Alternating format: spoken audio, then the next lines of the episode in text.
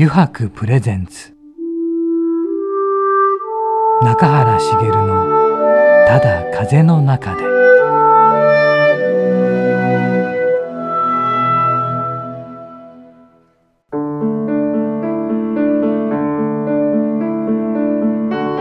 皆さんこんにちは。声優の中原茂です。中原茂のただ風の中で、えー、今回もですね横浜駅から徒歩10分ほどのところにあります湯泊横浜本店よりお送りしてまいりますさて今回のゲストはですね、えー、バリューイノベーション株式会社代表でデザイナーの南一茂さんです中垣くん、はい、南さんとは？南さんとはですね、うん、ほぼ10年ぐらい前ですかね。あの、そんなはい。なんだ。横浜高島屋さんがですね、あの、南さんのブランドとコラボしてほしいっていう話を持ってきていただいて、そこでの接点っていうとこなんですよ。はい。そこから、まあ、その当時なんですよね。あの、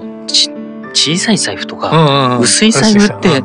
世の中も存在してない時代で、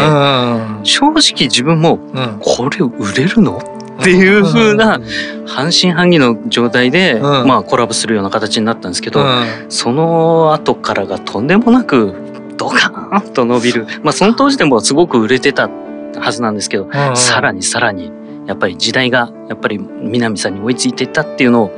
肌で感じてたっていう。そうか。はい。最初にコラボがあったんだ。えー、で、経営者として自分が最も尊敬できる人の一人でして、それでもう絶対的に来ていただきたいなと思って、で、はい、いろんな相談とかもしてたりとかするんですけど、そうなんだ。はい。まあ、今回ちょうど時間が、あの、まあ、普段海外にいらっしゃるので、えーようやく時間があったんで来ていただいたっていう感じです。ね、今二拠点生活されてるもんね。はい、あじゃあ中垣も今日はちょっといろいろね。いや時々ですよ。まあいつものようにね、はい、あの気軽に話していただけたらいいかなと思いますよね。はい、それでは早速ねお話を伺っていきましょう。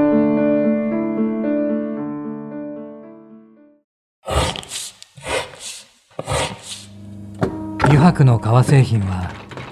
日常品でありながら小さなアート作品である。日々の暮らしに彩りを。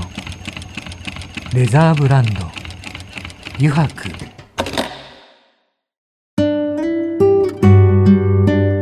油白プレゼンツ。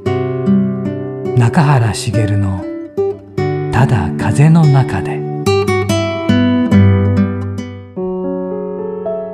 では早速お迎えしましょう。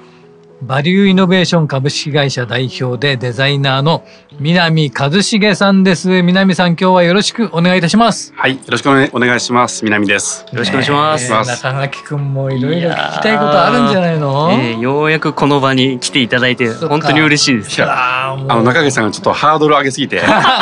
すごい話しづらい。よしよしって そんなことないですけど、いやもう本当に、あの尊敬する方なので。えー、いろいろ聞きたいことあるので、そうだね、ぜひぜひ、まあ、早速はまずこのバリューイノベーション株式会社のね事業というんですかね、はい、何をされてるかってことをね、うん、知らない方もいらっしゃるかもしれないので、はい。はい、はい、お話しいただければ嬉しいんですが、はい、結構いろいろやってですよね。そうですごいですよね。もともとバリューイノベーション株式会社を作ったのが大体12年前。はい。なんですね。はい、でそれまで僕はあのあのベンチャーキャピタルで、はい、あの投資の仕事をしてまして、はい、ちょうどリーマンショックで。はい、あの新規投資をやらなくなった時期なんですね。はい、でそのまあそこで会社員として働いてたんですけど、それをやめてですね、あの特に僕 IT が若い時からすごい好きでですね。そうなんですね。はい、その学生時代も自分でプログラミングしてあのホームページ作ったりとかして。してた独学でですそうです。独学独学でですね。はい、してたんですよ。であのまあ結構あの詳しいので、ちょっとウェブ関係の仕事をしたいなと思って、はいはい、で 名前もあのバリューイノベーション株式会社と、はい、なんか全然アパレルらしくない。会社で。アパレルとは思わ思えない、ね、IT 系としか思えないですね、そうなんですそうなんですよ、はい、それで初めはあのウェブ制作の仕事を請け負ってて、はい、その仕事をやったんですよ、はい、でその合間で、はいあの僕自身はもともとですねあのすごい、はい、まあ、今でいうミニマリストというか、はい、あの物を持たないっていうのを本当も学生時代からずっと物を持たないっていう生活をしててですね、はい、であの財布とか物に対してのこだわりは結構、はい、あのマニアックなこだわりが結構ありまして、なるほど、はいはい、でそれをあの、まあ、それでまあいろんなものを、はい、海外行ったらこんなものあったとか、はい、そういうのを探すのは好きでですね、はい。はい、海外行ったら百貨店行ったりとかセレクトショップ行ってそういうのもい。ろんなのを見てて、はい、あこれ自分のライフスタイルに合うんじゃないかなっていうのをいろいろ買いあさってたんですよ。はいはい、で買ったらまあ昔の捨ててっていうのでどんどんどんどんアップデートしていって、それであのー、まあそうするとですねやっぱりもっといいものがなるほど。作れるんじゃないかなと。あ作れるんじゃないか。そうなんですね。はい、あのまあオーダーメイドで自分のためみたいな感じのイメージなんですけど、はい、あのもっと僕が今まで過去、はい、いろいろ見てきたものを組み合わせたりとか、あのもっとこうしたら、もっとこういうふうなものできるんじゃないかなっていうので、あのまあウェブ制作の仕事をやりながらですね、あの作り始めたんですよ。自分でですか？いや本当そうですよ。はい、初めこれちょっとすごい恥ずかしい話なんですけど、はい、あの経験が一切ないわけですね僕は。そうですね。ものを作った経験がなくて、であの大学もあの映画とはい、あと経済学部。で、はい、あの全然プロダクトとそうですよね。最初読んだ時映画を志すわけですよね。そうですね、映画を勉強しようと思って、はい、あのロサンゼルス行って。ね、で勉強して、で途中で映画挫折して、であの一番卒業しやすいはい、あの経済学で 卒業したっていうのが経そんな経歴持ってたんですね。そうなんそうなんですよ。全く違う方面に行くわけですもんね。そうなんですよ。で、まあねその当時はまあ親にお金出してもらったりとかしてたんで、あのまあ卒業しないわけにはいかないっていうので、一般教養と一番卒業しやすい経済学でとりあえず卒業だけして、なるほど。はい。であのっていうかちょっと話それましたけど、であのまあ全然やったことないんで、はい、どうしたものかなと。はいただもう見よう見まねでするしかないですよね。はいはいはい。だからまず初めにですね東急ハンズに行って。なるほど。そうかその材料買うわけですね。そうなんですよ。であの革コーナーに。はいはいはいはい。あのやろうと思ったんですけど、ハードルが高すぎてですね。なんかもうあのなんか縫う前に、なんか穴を開けてやつですね。はい。こんなんできないなと思って、でそこからちょっとあの次違う会に行ってですね、あのボール紙を買ってですね、ボール紙とハサミ買って、でボール紙とハサミで始め、あのプロトタイプ、自分の思い描くものを切って、はい、あのセロテープで貼って 作ったんですよ。はい、それで、まあ、あのフォックとかつけれないわけですね。はい、フォックがつけないから、もうあのマジックで四角丸書いて、はい、ホックって書いてて。でもそれ本当使ってたんですよみたいな。でガムテープとかで貼ったりとかして、えー、でもあの形にはなるわけじゃないですか。はいはい、であと良かったのが、はい、どんどんどんどん変えていけるんですねアップグレード。ただ例えば一日使っていって、コンビニであこれ使いづらかったなってなったら。まあ、あのオフィス戻った時に30分ぐらいでまあ切って 貼ってやって違うやつ作ってっていうの紙サンプルを何十個も作ってやってたんですよ。はい、だからあのあこれもしかして今までにない形ができたんじゃないかなと。はい、でも一人でやってるので、そうですね、客観的な誰の意見も聞いてなかったです。はい。はい。で、じゃあちょっとあの僕だけ一人で盛り上がってるんじゃないかなって。あのそれ恥ずかしいじゃないですか。で僕友達、あの友達の飲みに行った時にですね、はい、友達の前で、これ最近こんなの作ってんだ、作ってんだっていうので、はい、あのボロボロの段ボール紙を 出したら、大丈夫かと。言われますよね。そうなりますよね。なんかあの IT のね仕事してるって聞いたけど、はい、お前はこんなボロボロのなんかあのボール紙をあの切ったり貼ったりとかして仕事をしてるって大丈夫かって言われて、ちょっと不安になったんですけど、まあ相手はコンセプト話すとですね、あみんな確かにっていうのはまあ友達だからよく言ってくれるんですよね。はい。だから僕また気分気分が盛り上がってですね、はい、で次もう一回東京ハンズ行ってですね形が決まったので、はい、東京ハンズに行ってついに革コーナーに行って。ああ、行った。行ったんですよ。ね、革コーナーに行って、はい、あのー、まあ、革を買おうと思ったんですね。はいはい、でも革もめちゃめちゃ種類あって、ぶ分厚いのから薄いの。で、あとは、なんか、縫うにしろ、なんかいろんな道具が必要なんですよ。はいはいはい、で僕はまあ、中垣さんみたいにプロじゃないので、はい全然わからないですよね、はい、そこでたまたまですね、はい、あの東急ハンズで、はい、あのブックカバーを革で作るみたいな実演販売してるお姉さんがいたんですよ。僕はそれ後ろからずっと見てて あの休憩時間にならないかなと思って見てて休憩時間になったんで。ちょっとちょっとちょっと声かけたんですね。お姉さんに呼んで、これを作りたいんだけど、これを作りたい見して、優しくですね、じゃあこうこうこういうふうなものを買って、こうやって穴開けてこういうふうに縫ったらっていうのね縫い方まで教えてくれてですね優しかったですね。そうなんですよ、はい、でそれで僕は東京ハンズで一式買ってですね、はい、でオフィス戻って、すごい興奮しながら、もう何時間も何時間もやってたんですね。はい、ちょっとまあできたんですけども、はい、めちゃめちゃダサいんですよね。やっぱり素人が作ったものなんで、もう本当になんか子供が作ったみたいな財布が出来上がったんですよ。はい、でも、まあ、僕的にはそのまあ機能的にはすごくいいと思ってて、はい。はい、まあ、デザインはめちゃめちゃですけど、はい、でまあ友達に見せたら、まあ、友達もちょっとまたまた笑われてですね、まあでもいいやと思って、それで僕あの、まあ、これ一回プロダクトにし,、したいなと思って、であのー、まあどういう、まあ、かあのメーカーさんいっぱいあるじゃないですか、はい、工場がいっぱいあるんで、はい、その工場さんを探そうと思って、はい、まあ、ネットとか、あといろんな友達に来たりとかして探したんですよ。なかなか見つからないですね、工場って。あのどこにあるかも分かんないし、表に出てないんでメーカーさん表に出てますけど工場って表に出てないんで見つからないですね。であのやっと見つけてですねい。ろんな展示会行ったりとかして見つけて、で、まあ、コンタクト取って。であのあのボロボロの財布を持ってこれを作りたいんだって 言われたんですね。はい、であの言ったんですよ。はい、そしたらあのあ「どこで売られてるんですか?」って言われて「多分ネットで売ろうと思ってます」と かそういうの話したらちょっと相手にしてくれないですよね。はい、そこのやっぱメーカーさんとかやっぱり有名ブランドのものを作ってたりとかするので、こんなボロボロの財布を持ってる IT の会社の社長が来ても、相手してくれないんですよね。で何個作るのって言われてもいや100個とか、もう全然、ノーアイデアなんで、もうアドリブで言うしかない。はいはい、そう。でも、あの、僕、まあ、もともと IT の仕事してたんで、はい、あの、まあ、財布と別にですね、僕はプレゼン資料、パワーポイントで作って、コンセプトとか、何十ページの,、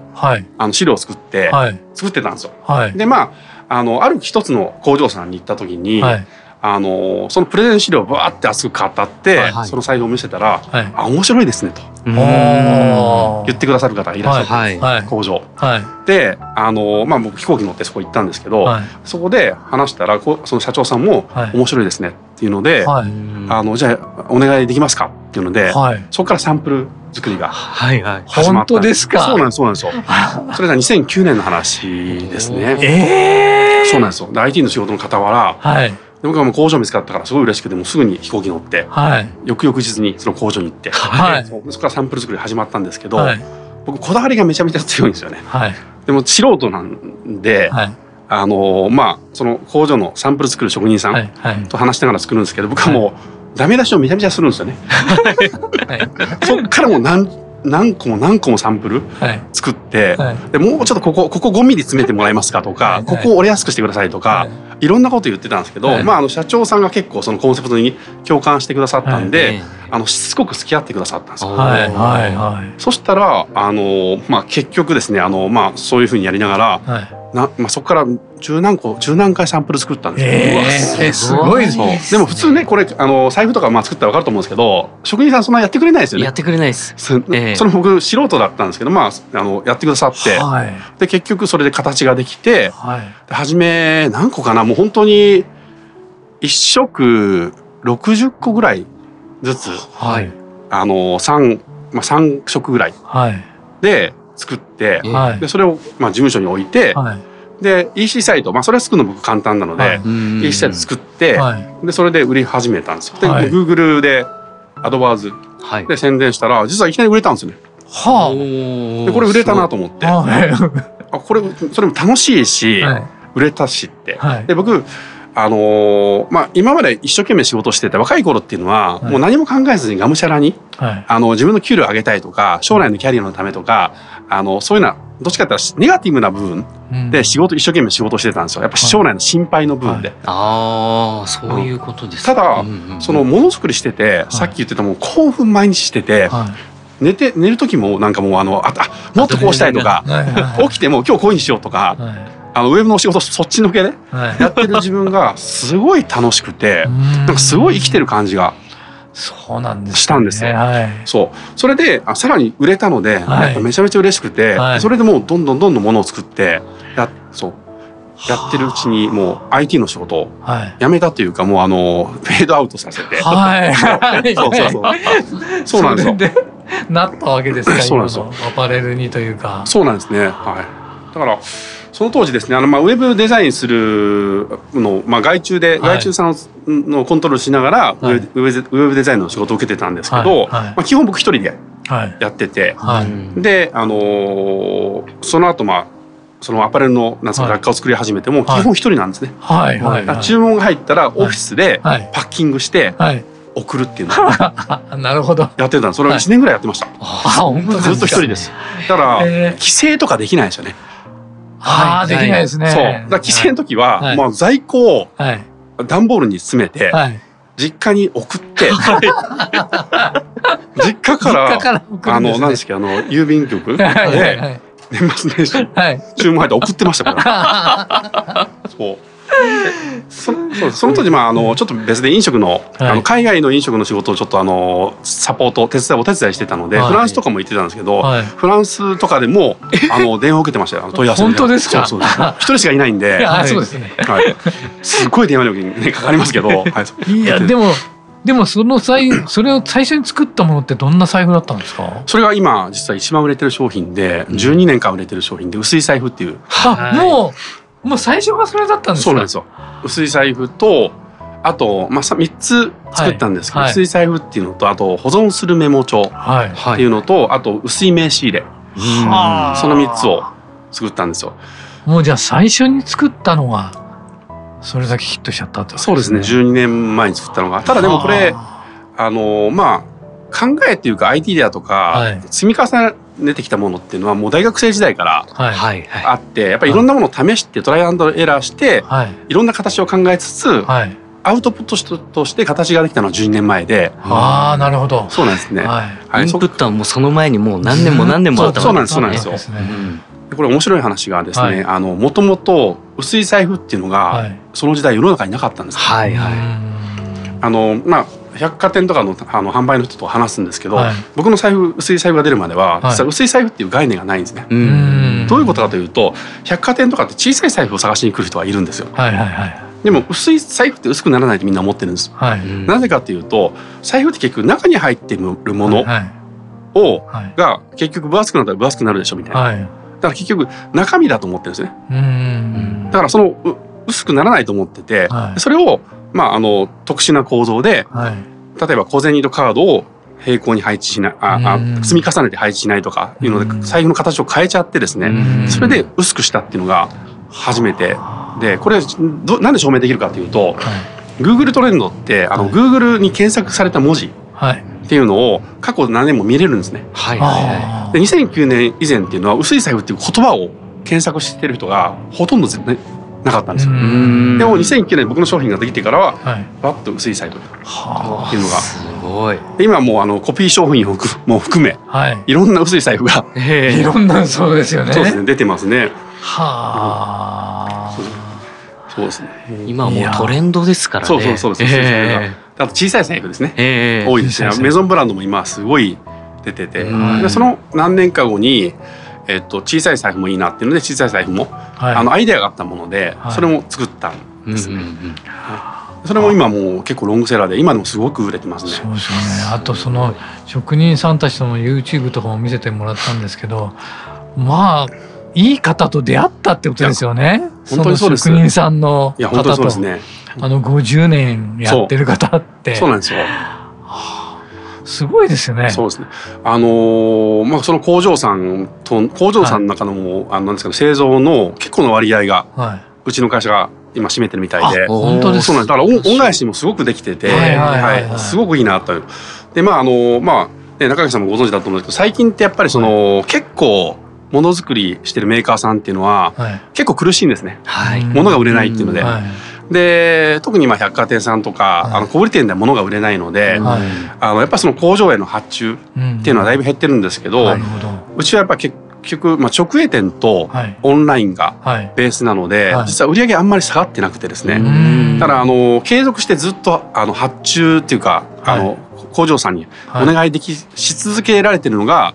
すごく良くてですねやっぱり向こうもやっぱり社員さん抱えてたりとかするじゃないですか、だからあのそれがもう本当に一番の恩返しだなと思って僕たちはそれを継続してやっていくのがあの使命というかあのそこの初めでやっぱり僕のよくわかんない汚い財布を信じてくれた人たちのそうですね。そうそう。そうそう。恩返しかなと、はい、思ってますね。で南さんの書いてる中でおっしゃってますよね。大きくしないってあそうです。はい。それを大前提という、そうですね。はい。はい、あのー、そうなんですね。あのー、やっぱりその今まで、あの僕もまあ大きな会社でも働いてきたんですけど、はい、なぜかですね、あの成長前提の戦略なんですね。どこの会社も、はい。はい、だから来年売上200億いきますとか、はい、来年従業員従業員500人しますとか、はい、まあ事業計画みんな作るわけですね、でこういう事業に進出しますみたいな、でもこれってあの大きくするっていうのは僕は手段だと思ってるんですよ。はい、何かをするためにそれぐらいの人数しなければできないとか、例えば携帯電話の会社を作,、はい、作りたいから人数人数これぐらい必要だなとかいうのは分かるんですけど、目的に目的がゴールになっちゃうとおかしいなと思うんですよね。でも当たり前当たり前のようにみんな10億稼ぎますとか、あとはなんか上場しますとか言うんですけどで僕よく聞くんですよ。え何のためにって聞くんですよ経営者の友達。だから結構みんな答えを持ってないですね。しどろもどろになって、えなんでじゃあなんで20億なのって聞くんですよ。あえー、なんでだったっけなみたいな。でもその根拠なかったらダメじゃないですか本当は。だから僕はやっぱりそのあの昔やってた仕事と今まあすごく楽しくものづくりをしてる仕事を比べた時にやっぱりその自分の楽しいことを朝起きてあこんなのを今日作りたいなとか、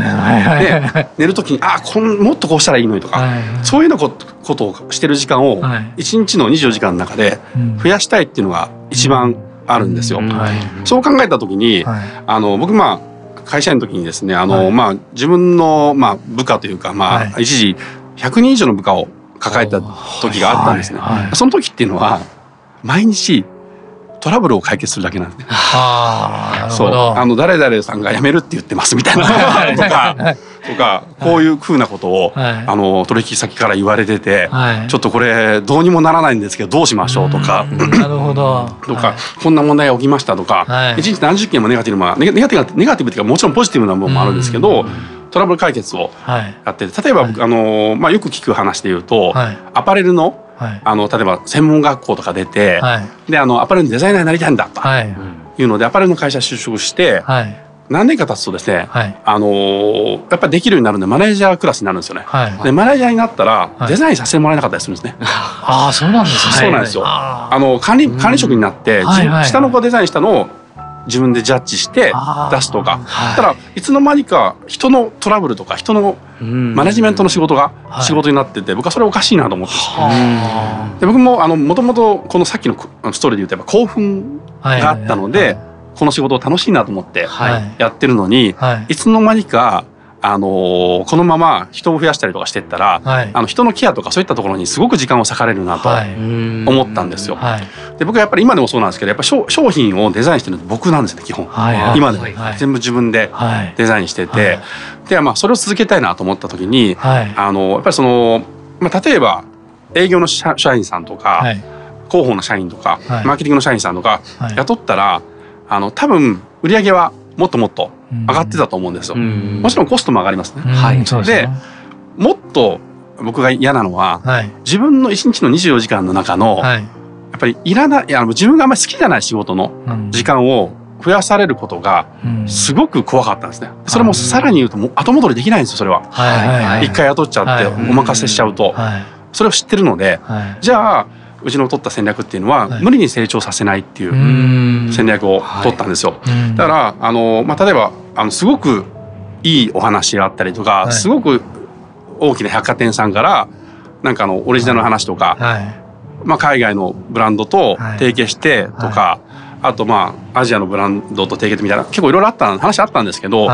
実は結構それを軸に考えるとですね、断ることが多くて。なるほど、うん、かなり断ってるんですね。はい、でもうそのその時本当実はね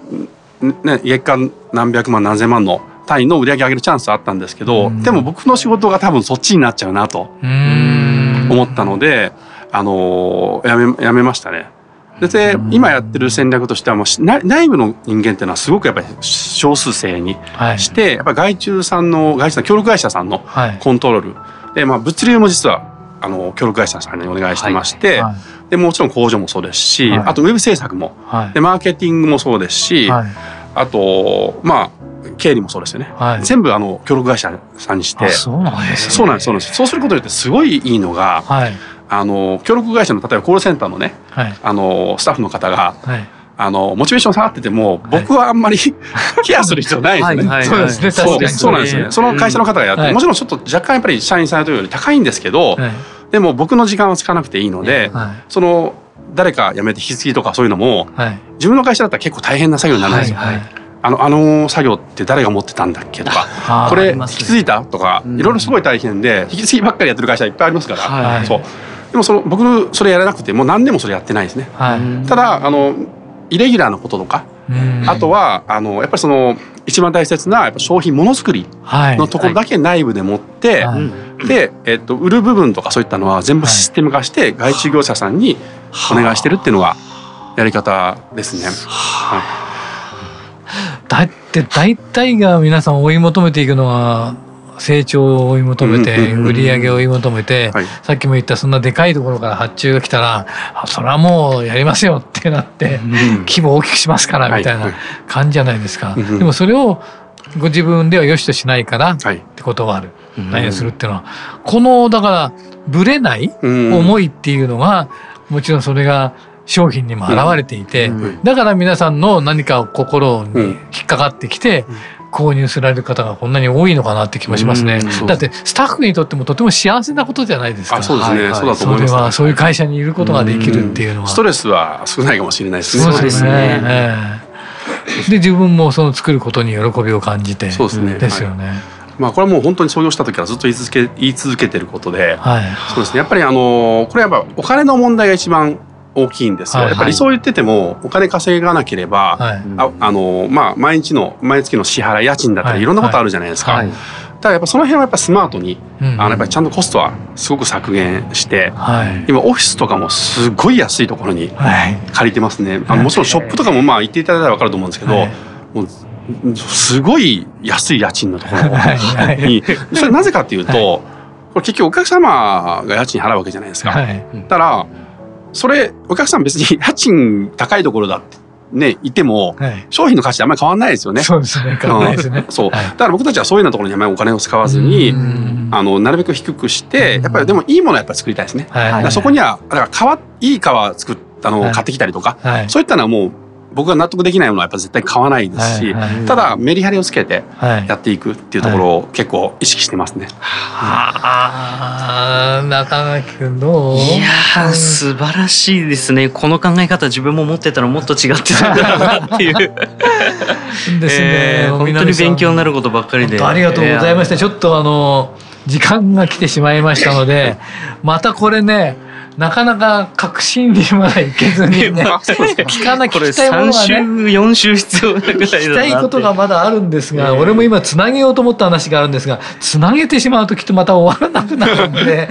なのでまたちょっと次回もお願いしたいんですがよろしいでしょうか、はい、南さん、はい、よろしくお願いします。そしてですね次のコーナーがもう一つあるんですけれども、まあ、9時に書かれたね質問に沿ってあの答えていただくんですけどこれをもう9時やろうぜというコーナーがあるんですがこのコーナーも引き続きよろしくお願いいたします。はい、よろしくお願いします。お願いいたします。油白の革製品は日常品でありながら小さなアート作品である日々の暮らしに彩りをレザーブランド。油白。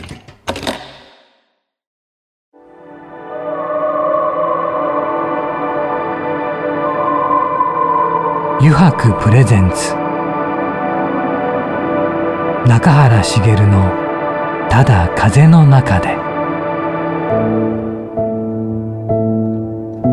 さてここからの時間はですね9時に書かれた質問に沿ってゲストの方とトークをしていこうと思います。9時やろうぜのコーナーです。南さん早速ですがここに9時がありますので引いていただけますでしょうか？はい。はい。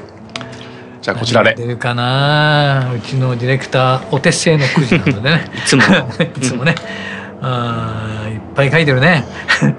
いや仕事以外で今ハマっていることまたはこれから挑戦してみたいことを教えてください、はい、何かありますか？ね。そうですね。あの、はい、仕事以外っていうとすごく難しくてですね、はいはいはい、結構僕あの全てあの同じ感覚で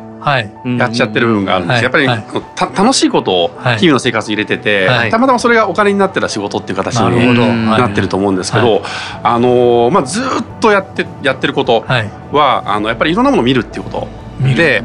今あのあの川口湖で、あのホテルを、はい。はいあの作っててですね、あのこれも実は僕の昔からの夢あそうだったんですね。ですよ。で夢っていうのは何かっていうと実はホテルを作ることが夢じゃなくて、はい、あのまあ油サスっていうブランドをやってるんですけど、はいはい、その油サスっていうのは、はい、たまたま作ったものが財布だっただけで、はい僕はあの車とか例えば乗ってるじゃないですか。はい、いや俺車これちょっと本当にこの大きさで合ってんのかなとか。電車とか乗ってもやっぱ思ったりとか、例えばあの道でタクシー待ってても、タクシーのこのあの、並ぶ列と車のロータリーあるじゃないですか、ああいうの僕デザインしたいんですよね。いやこれだったらこれあの列を半分にできると思うんですよ、ね。空港とかのパスポートのあの列とかも、パスポートって例えば、開いたところに顔写真あるじゃないですか、はい、みんな一生懸命開くじゃないですか、はい、あれ一番上にしたら開く手間が手間ないですしね。だから何億っていう多分パスポート見てると思うんですよね、だから一番上にしてしたらそれがなくなるから、多分めっちゃ短くなると思うんですよね、とかそういうのを考えてるんですよ。そうで、あのー、家とかってやっぱそれが多くってですね、はい、家っていうのはすごいいろんなものに影響を及ぼすと思うんですよ。はい、で例えば人間関係、はい、例えば、あのー、ご結婚されてる方だったら夫婦の関係だったりとか、あと親との関係だったりとか、あとまあお子さんとの関係。とかって多分この間取りとかですごく、あの掲載されるものがあると僕は思ってるんですよ。コミュニケーションですね、はい、うん、だからそれを結構興味持ってていろんな本を読んだりとか、はい、いろんな建物見たりとか、はい、建築見たりとかしてて、はい、で僕だったらこういう間取りのものをあの建物を作りたいなっていうのを、ずっと昔からやっぱり考えてたんですよ。なるほど、はい。で油サスって考えた時に、その油サスたまたま財布ですごく有名になって売れて売れてるんですけど、でも僕は同じようにそのいいろんなものを作りたいなと思って僕はまあ欲望で、まあ本当作りたいものはやっぱ建物だったんですね。はい。で本当は自分の家を作りたかったんです。ああ、なるほど。そうなんですよ。ただ自分の家っていうのは僕あのまあ一方ですね僕旅をするのが好きで、で住む場所も結構変えてるんですね、はい、大阪住んでみたりとかアメリカ住んでみたりとか、はい、マレーシア住んでみたりとか、はい、東京住んでみたりとか、はい、いろんなとこ住んでるので、それもあの23年経ったらやっぱり意見が変わってるんですね。今やっぱりアジア行きたいなとか。だから同じ場所にすぐの自信がなかなかなくてですね、そう。さらにやっぱそのライフスタイルも変わってる、えー、好きなものも変わってるから作っちゃって、うん、ももしこれが2年後に、はい、あ嫌だって思ってもそんな簡単に変えれるもんじゃないです。よね。ねだから僕はもう割り切って住む家は賃貸。はい、であの、まあ、あとは残り、まあ、あの1年の半分ぐらいホテルに泊まってて、はい、っていうのを生活してるんですよ。そしたらどうしようかなと思って、はい、でまあ、スタッフといろいろそういう話してる時に、はい、あのまあ、別荘を作るってアイデア持ってたんですけど、でも別荘ってまあ周りの人見たらですね、うん、あのみんな3年目4年目以降行ってないんですよね。はいはい、1年目4回行った。2年目2回行った。3年目なんか掃除しに行ったみたいになってるんですよ。そう。で、まあ、同じことになるだろうなと僕も思ったんですよ。やっぱ同じ同じとこ泊まるより新しいとこ泊まった方が刺激があるので、ベストは多分ないなって考えた時に、じゃあそれをまあ同じように財布みたいに商売にしちゃったらいいんじゃないかな。そしたらそしたらあの継続性もあるし、はい、雇用ももちろん生み出せるし、はい、あのまあ、経済的にもいいいいですよね、はい、それをやろうっていうので、今あの僕がもうめっちゃ楽しく建物をデザインしてもうすごい細かいですよ。なんですか。ドアの高さとかもみあのノアノブとかもミリ単位で、はい、もうあと あの5センチ上に上げてとか、そんなのをまままさに昨日もやったんですけど、はい、それをやってて、はい、それを楽しみしてやってますね。だから今もハマってるっていうのは、建物作り。建物作り。そうそう。素晴らしいですね。ありがとうございます。でまたくじお願いします。はい。すごい中井君ね。いや、ああ、建物作りはよくわかりますね。自分も一番やりたいのはそこですね。中井君もそう言ってるもんね。最初がね、たまたまだったっていうのはね、またあれですよね。あ、えー、マレーシアに滞在中はどんな食事をとるのが好きですか？あのね和食なのか洋食なのかイタリアンかなのかってことなんですが。そうですね。あのマレーシアは、えー、っと9年前ですね。9年前にマレーシアに引っ越そうと思って、あそうなん引っ越したんですよ。あのーはい、その時はまあ気軽な気持ちで、はい、今まあアジアで結構暑いって言われてますけど僕まあビーチリゾートぐらいしか行ったことなくて、はい、人生のうち1回ぐらいちょっとアジアに住む時期やったらいいかなと思って、えー、で9年前にもう思い立ってすぐビザ取って、はい、引っ越したんですよ。はい、思い立って引っ越したんです本当そうですね。半年後には引っ越してましたね。はい、で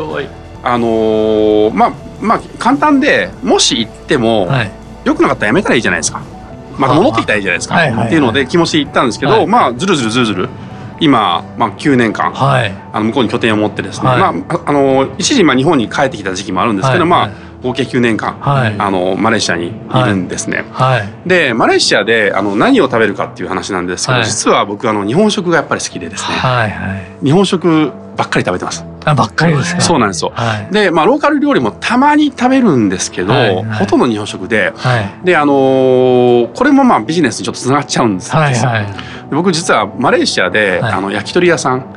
焼肉屋さん、すき焼きしゃぶしゃぶとかのお店を何何店舗か経営しててですね、はい。はい、それもきっかけがですね。はいマレーシア当時9年前行った時ですね、はい、美味しい日本食屋さんがなかったんです。ありそうなんですね、まあ、あったんですけどちょっと遠かったりとかしたんです、はい、で、あのー、僕自身がですねやっぱりその自分の欲望に素直というか 欲望のままに生きてるので、あのその当時ですねやっぱりその日本に帰るたびに、はい、あ焼肉食べたいなとか、焼き鳥食べたいなとか、それってなんかおかしいなと思ったんですね。逆に僕がマレーシアに同じクオリティのものを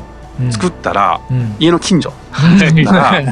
そう思わなくなるなと思ったんですよ。なるほど。そう、はい、で僕の好きな食べ物の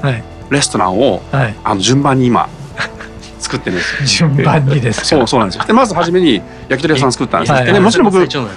そうなんですよ。あのー、焼き鳥屋さんやっぱりないんですよね。焼肉屋さんは実はね、あのー、リプレイスできるものがあって、韓国焼肉がどこどこでも世界中あるので、もちろん日本の焼肉と違うんですけど、韓国焼肉で我慢して焼き鳥屋さんってなかなかなくてですね、特特殊な食べ物じゃないですか。あのやっぱり串で焼くって全然味が違うんで、日本行ったらよく食べに帰ってたんですけど。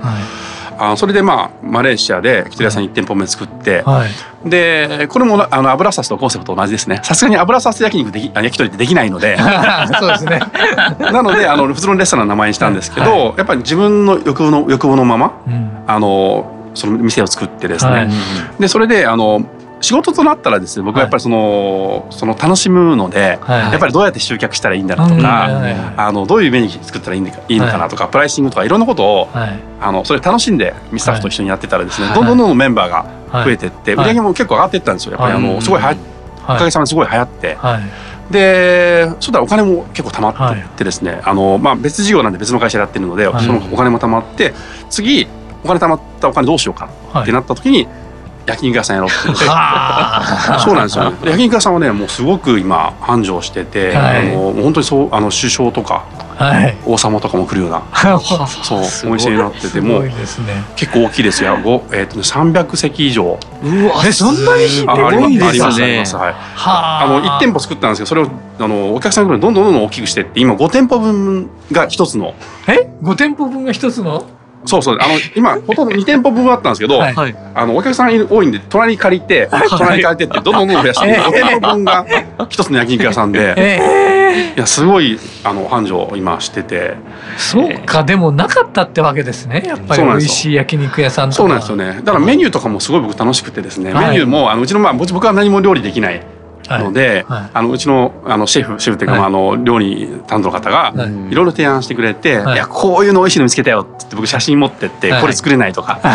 いうのをやってそしたらこれも自分の欲望ですね。そしたらやっぱりその財布もそうなんですけど、あの僕がもしマーケットの意見を聞いて、あのこういうものがあったらいいなとか言ってものづくりしてたらですね普通のものしかできないんですね。だから普通のマスあのマスマーケット向けのブランドが展開しているものしかできないじゃないですか、はいはい、で僕は例えばここにポケット欲しいって言われてもいや俺はいらないからって言って作らないですよ僕は、はいはいはい、それと同じで飲食の方も結構こだわりを持って、はい、やっぱ自分の好きなもの、はい、結構偏ってる可能性ありますね。僕が嫌いなもの入ってないんで、はい、これ人参入れない方がいいんじゃないとか そう。だからまああのそれでまああとしゃぶしゃぶとかすき焼きとか、そういうのはあの他にもお店やってて、今年もまたえっと、あ来来週ですね。来週1店舗あげますね。おおすごい。それで、えっと、10月にも1店舗沖縄はですね、はい、それも内装も楽しいですね。そう。結構本当毎日そうそう内装作って料理作って、まあ油サスの延長で、はい、やっててそれをまああのほぼ週4ぐらいはそこのお店でいろんなことを回りながら本当ですはい、食べてるので、はい、あのマレーシアにいながらあまりマレーシア料理は食べてないです、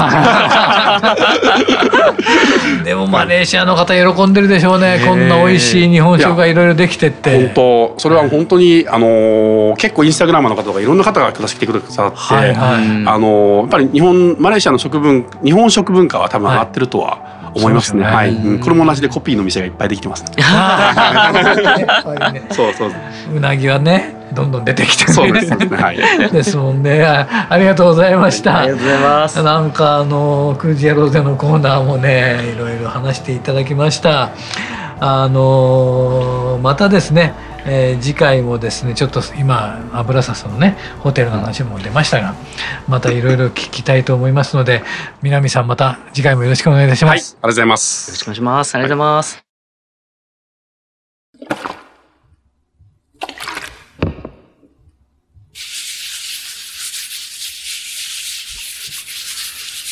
油白独自の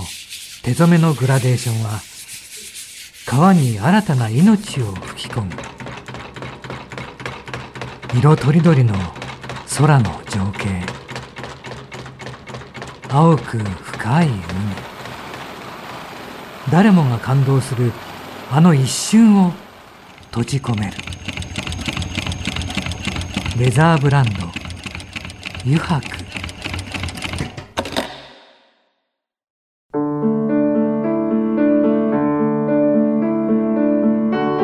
中原茂のただ風の中でそろそろエンディングのお時間です。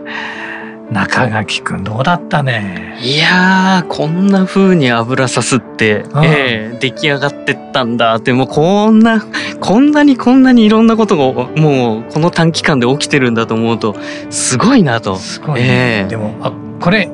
やりたいって思って、もうすぐ動くっていうところがやっぱりあの行動力がこういうふうにあの実際にものづくりだったり、うん、あの現実のものにしてるんだなってよく感じましたね。ねまたなんか2週目もね、はい、楽しみだね。楽しみですね。はいえー、皆さんもちょっと2週目またねお待ちいただければと思います、えー、それではまた来週この時間にお会いしましょう中原茂のただ風の中でお相手は声優の中原茂でした。